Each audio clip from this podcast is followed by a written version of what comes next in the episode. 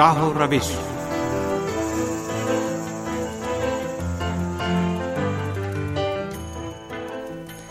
عزیز سامعین، پروگرام راہ و روش کے ساتھ حاضر خدمت ہے۔ مریم زہرا کا سلام قبول کیجیے۔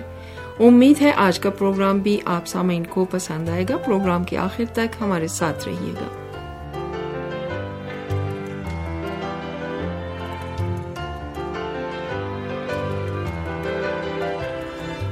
سامعین، فرانسیسی جرید شارلی ایبڈو میں رسول اسلام صلی اللہ علیہ وآلہ وسلم کی شان اقدس میں گستاخانہ اور توہین آمیز خاکوں کی اشاعت کے خلاف دنیا کے تقریباً دو ارب مسلمان مسلسل احتجاج کر رہے ہیں۔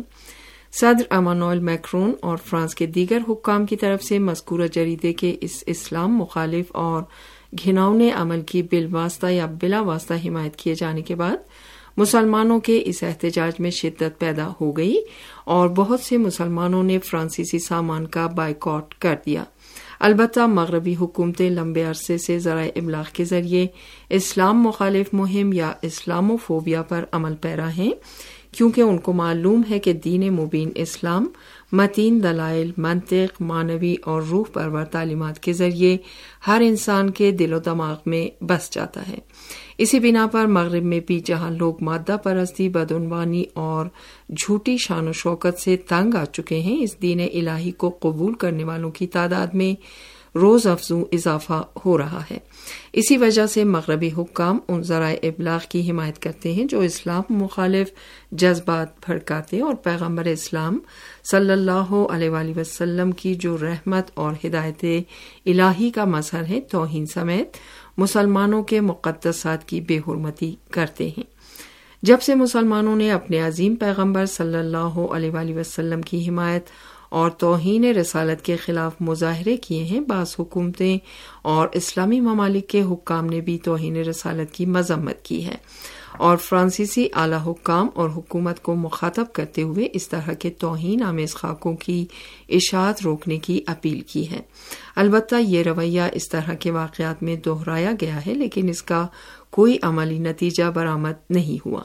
کیونکہ مغرب والوں کو پتا ہے کہ یہ پیغامات اور تقریریں سفارتی اور سیاسی سطح پر باقی رہتی ہیں، لیکن رہبر انقلاب اسلامی حضرت آیت اللہ لزمہ سید علی خامنائی نے جو کہ اس مسئلے سے باخبر ہیں، اس طرح کی نفرت انگیز توہین کے پس پشت رہنے والے مغربی حکام کو مخاطب قرار نہیں دیتے، بلکہ براہ راست مغربی عوام خاص طور سے نوجوانوں کو مخاطب قرار دیتے ہیں۔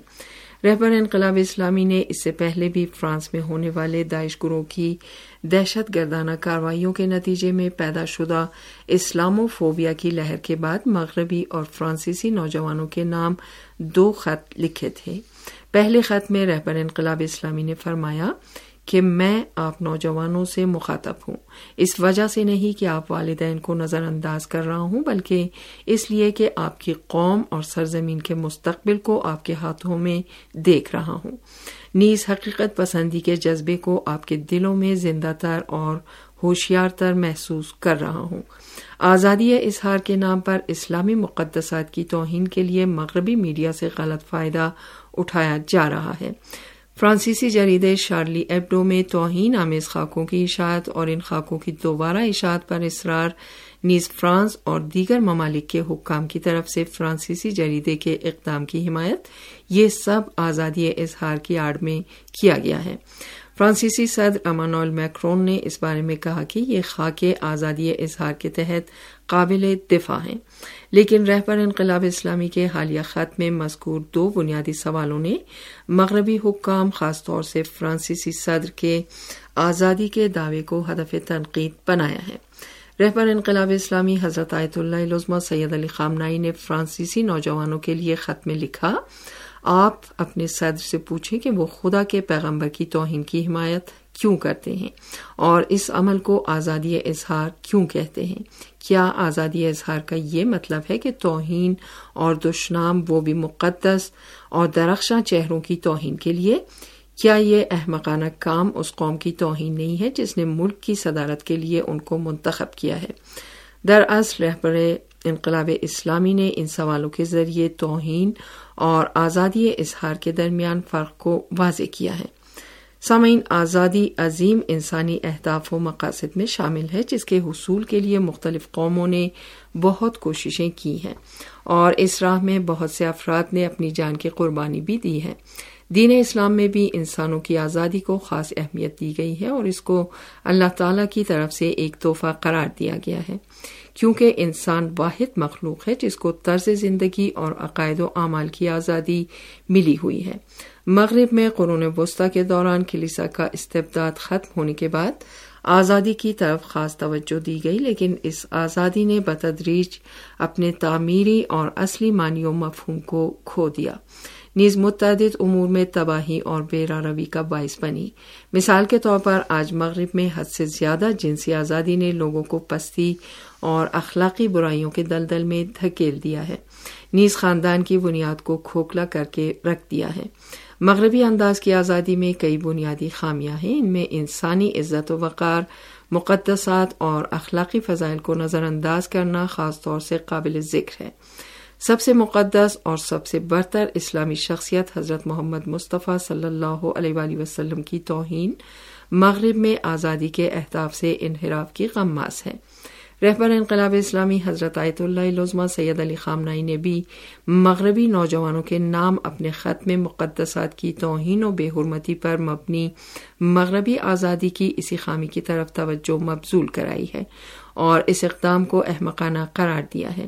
کیونکہ جو آزادی خود مقدس ہے اور انسان کے لیے عطا کی گئی ہے، یہی آزادی دیگر مقدسات کی توہین اور ان پر حملے کے لیے استعمال کی جائے تو غیر منطقی دشمنانہ اور لا حاصل ہے۔ جب کسی ملک کے سیاستداں آزادی کے ناجائز استعمال کو روکنے کے بجائے پروپیگینڈا اور شور و غل کر کے تقریباً دو ارب مسلمانوں کے مقدسات کی توہین کی حمایت کریں تو جیسا کہ رہبر انقلاب اسلامی نے اپنے خط میں فرمایا ہے، اس طرح انہوں نے خود اپنی قوم کی توہین کی ہے۔ فرانسیسی حکام کے ذریعے اپنے ہی ملک کے عوام کی یہ توہین اس وقت واضح ہو جاتی ہے جب وہ خاص مواقع پر آزادی کو مکمل طور پر محدود کرتے ہیں اور بعض اوقات اس کو نظر انداز کرتے ہیں۔ مثال کے طور پر فرانس کی مسلمان لڑکیوں کو سرکاری اسکولوں میں باپردہ رہنے کا حق نہیں ہے۔ اور فرانس میں پردے کے خلاف سخت اقدامات کیے گئے ہیں۔ حال ہی میں فرانس کے صدر ایمانوئل میکرون نے جو اسلامو فوبیا کے بڑے علمبرداروں میں شامل ہیں، ملک کے مسلمانوں کے خلاف پابندیوں میں اضافے کا ایک بل بھی پیش کیا ہے۔ فرانس میں مسلمانوں کی آبادی دس فیصد ہے۔ لیکن ایک موضوع جس سے ثابت ہوتا ہے کہ فرانس میں آزادی کس حد تک سیاسی اور امتیازی رویے کا شکار ہے، وہ غاصب اسرائیل سے متعلق مسائل کے بارے میں ہے جن میں سب سے اہم ہولو کاسٹ کا مسئلہ ہے۔ رہبر انقلاب اسلامی اپنے خط میں فرانسیسی نوجوانوں سے خاص طور پر اسی مسئلے کے بارے میں پوچھتے ہیں اور فرماتے ہیں کہ اگلا سوال یہ ہے کہ ہولو کاسٹ کے بارے میں شک کرنا کیوں جرم ہے۔ اور اگر کوئی اس بارے میں کچھ لکھتے تو اس کو جیل میں کیوں جانا پڑتا ہے؟ لیکن پیغمبر اسلام صلی اللہ علیہ وآلہ وسلم کی شان میں گستاخی کی پوری آزادی ہے۔ غاصب اسرائیل پروپیگنڈا کرتا ہے کہ دوسری جنگ عظیم کے دوران جرمنی کی نازی حکومت کے ذریعے ساٹھ لاکھ یہودی مارے گئے تھے۔ اس نے اسی حربے سے اپنے آپ کو مظلوم بنا کر پیش کیا اور عالمی رائے عامہ اور حکومتوں کو ورغلایا، جس کا ایک نتیجہ اقوام متحدہ کی طرف سے ناجائز اسرائیلی حکومت کی تشکیل کی تائید تھی۔ یہی وجہ ہے کہ سیونی ہولوکاسٹ کے بارے میں کسی بھی طرح کی تحقیق کے سخت مخالف ہیں۔ فرانس جیسی بعض مغربی حکومتوں نے آزادی اظہار کے دعوے کے باوجود ہولو کاسٹ کے بارے میں شک کرنے یا اس مسئلے سے متعلق ان حکومتوں کے موقف کے برخلاف اظہار خیال کو جرم قرار دیا ہے اور اس کے لیے سزا بھی دی جاتی ہے۔ مثال کے طور پر فرانسیسی فلسفی روژے گاروڈی نے سن انیس سو اٹھانوے عیسوی میں اپنی کتاب میں ہولوکاسٹ کو من کھڑت کہانی بتایا تھا، جس کی وجہ سے ان کو جیل میں ڈال دیا گیا تھا اور جرمانہ بھی عائد کیا گیا تھا۔ آٹھ سال کے بعد ایک اور فرانسیسی دانشور اور معرخ پروفیسر رابرٹ فوریسن کو بھی ہولوکاسٹ کے انکار کی وجہ سے جیل بھیج دیا گیا تھا اور سزائے قید کے ساتھ ساتھ ان پر بھی جرمانہ عائد کیا گیا تھا۔ بہرحال رہبر انقلاب اسلامی حضرت آیت اللہ لزمہ سید علی خامنائی نے اپنے دو سوالوں کے ذریعے مغرب والوں، خاص طور سے مغربی نوجوانوں پر یہ واضح کر دیا کہ ان کے حکام آزادی اظہار کے موضوع کو اپنے اہداف کے حصول کے لیے استعمال کرتے ہیں۔ اور یہ کہ مغربی حکام آزادی اظہار کے قائل ہی نہیں ہے اگر مغربی اور خاص طور سے فرانسیسی حکام کی حمایت نہ ہوتی تو غیر معروف جریدہ شارلی ایبڈو تقریباً دو ارب مسلمانوں بشمول ساٹھ لاکھ فرانسیسی مسلمانوں کے عظیم پیغمبر حضرت محمد مصطفیٰ صلی اللہ علیہ وسلم کی شان میں گستاخی نہیں کر سکتا تھا۔ سامعین، اسی کے ساتھ ہی ہمارے اس پروگرام کا وقت اب یہیں پر اپنے اختتام کو پہنچتا ہے۔ ہمیں اجازت دیجیے خدا حافظ۔